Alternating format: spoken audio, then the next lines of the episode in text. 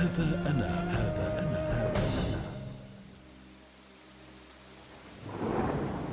شتاء فرنسي ماطر أربعة أيام قبل العام الجديد 1823 عائلة باستور الفقيرة التي تعمل في دباغة جلود الحيوانات ترزق بابنها الثالث لوي. يكبر لوي وتكبر معه موهبته في الرسم والتصوير لكن موهبته الدراسية بالكاد متوسطة خاصة في سنواته الأولى. إننا في عام 1840 لوي يحصل على درجة البكالوريوس في الآداب. بعدها بعامين يحصل على درجة البكالوريوس في العلوم. عام 1847 لوي يحصل على الدكتوراه قبل أن يصبح أستاذا للكيمياء في جامعة ستراسبورغ. إننا في عام 1848 الأستاذ الجامعي يلتقي بلوران ماري. ابنة رئيس الجامعة هو الآن يتودد إليها قبل أن يقع في غرامها ويتزوجها.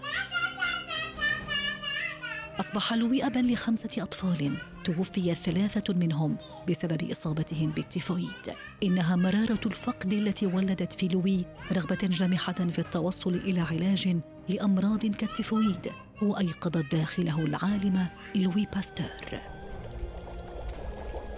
إننا في عام 1849 باستور يتوصل إلى نظرية مفادها أن التركيب الكيميائي للمركبات غير كاف لفهم سلوكها الكيميائي بل إن هيكل وشكل المركب مهم أيضا وهذا الاستخلاص أدى إلى ما يعرف اليوم بالكيمياء المجسمة.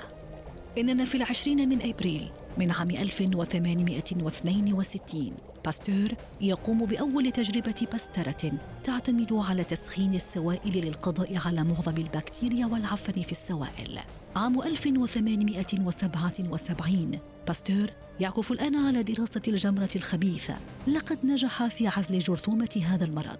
لقد انتقل الآن لدراسة قيح الدمامل قبل أن يركز على دراسة كوليرا الدجاج. ويستمر في توسيع نظرياته الجرثومية لتطوير أسباب الأمراض وتطعيماتها. إنه أول من صاغ مصطلح فاكسينيشن التي تعني باللغة العربية التلقيح. كما أنه أوجد مفهومي الأيمن والأعسر بعدما أثبت أن البشر يحملون جزئيات مركبة تؤدي إلى جعل الشخص أعسر أو أيمن.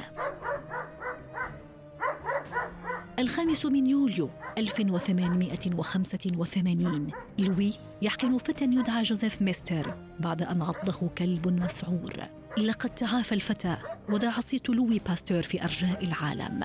وسرعان ما بدأت عمليات جمع التبرعات الدولية لبناء معهد باستور في باريس الذي فتح أبوابه في الرابع عشر من نوفمبر 1888 لوي باستور المهووس بإمكانية انتقال الأمراض إليه عن طريق اللمس لم يكن يصافح أحدا حتى الملوك والنبلاء منهم. لقد أصابه شلل جزئي وهو الذي لم يتم عقده الخامس لكنه أتم أبحاثه بكل حماسة واقتدار.